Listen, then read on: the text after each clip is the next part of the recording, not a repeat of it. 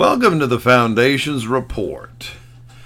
As we go through life, we meet all sorts of individuals. People who are plugged into the philosophy and concepts of the time, some who have their own philosophies and beliefs. Some are vocal about what they believe, and still others consider it a personal thing. As a Christian, I always understood that there were certain beliefs and philosophies that Christians lived by and practiced. The number one belief was there is one God, the Father, eternally existent in three persons the Father, the Son, and the Holy Spirit. The naivete that compassed me as a young Christian, however, was that every Christian believed the way I did and was taught. I would laugh a bit when other folks would tell me they believed in the good Lord. The term today bothers me because when you hear people use this term, it is kind of like they believe in the Lord, but he is kept at arm length, over there, but not here, not near me. I was listening the other day to a popular Christian artist who decided to do a duet with a very well known popular country artist, a song talking about Jesus. As I listened to the song, the country artist sang the name Jesus in one of the lines. Bottom line, she wasn't convincing. The way it sounded was like those folks before using the term good Lord and almost as if she was forced to sing the line and had no conviction in the presentation.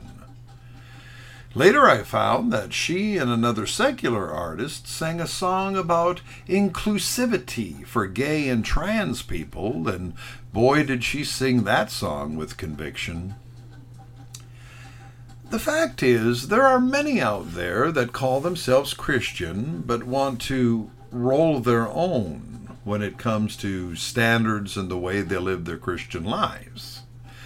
The term roll your own goes way back to when individuals would have tobacco or such and fashion their own cigarette.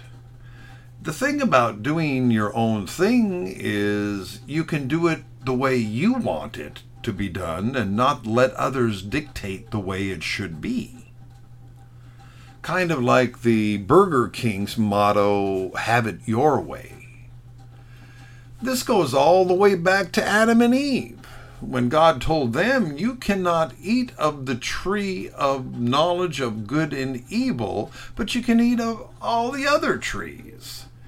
They wanted their own way, so they went ahead and ate of the tree. And we are the living results of their rolling their own. Israel wanted to do it their way as well, but not only worshiping God, but they wanted to worship other gods as well. They wanted to be able to sin, attend ritualistic orgies and such, and still have the benefits of what God would provide. You shudder at this statement? What do you think they did in their ritualistic worship of Baal? God didn't pat them on the head and say, Good boy. Instead, judgment fell on them, and they went back into slavery in Babylon, and many lost their lives and made hell their home. Today, we want to live our Christianity our way and not follow the rules. The rules are too stringent and stressful. Besides, my doctor tells me I need to avoid stress.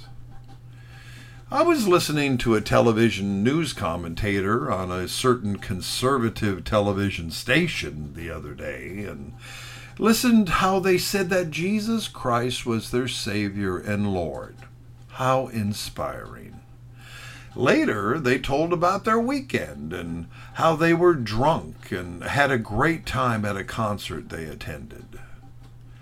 We listen to these conservative stations and believe they are proclaiming the truth. Yet they have commentators who are lesbian and trans and hold them to a high level of esteem. Are they truly depicting the values as taught in the Word of God? What is the end result of this rolling our own brand of Christianity? If we read our Bibles, we know that God demands loyalty, and we have to abide by not only some of the values and truths in the Word of God, but by all of them. In 1 Corinthians 6 9 to 10, the Bible reads, Or do you not know that the unrighteous will not inherit the kingdom of God? Do not be deceived. Neither the sexually immoral, nor idolaters, nor adulterers, nor men who practice homosexuality, nor thieves, nor the greedy, nor drunkards, nor revilers, nor swindlers will inherit the kingdom of God. We cannot have it our way and expect to make it into the kingdom of God.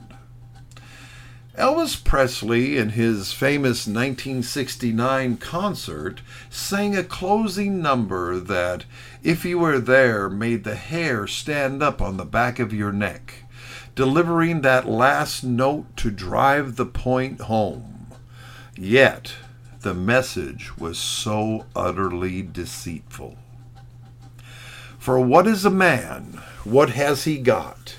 If not himself, than he has not, to say the things he truly feels, and not the word of one who kneels. The record shows I took the blows and did it my way. The Foundation's report is heard daily, Monday through Friday, on the Foundation's podcast Facebook page and on the Foundation's channel on YouTube and on various podcast distributors via audio feed. Be sure to tune in.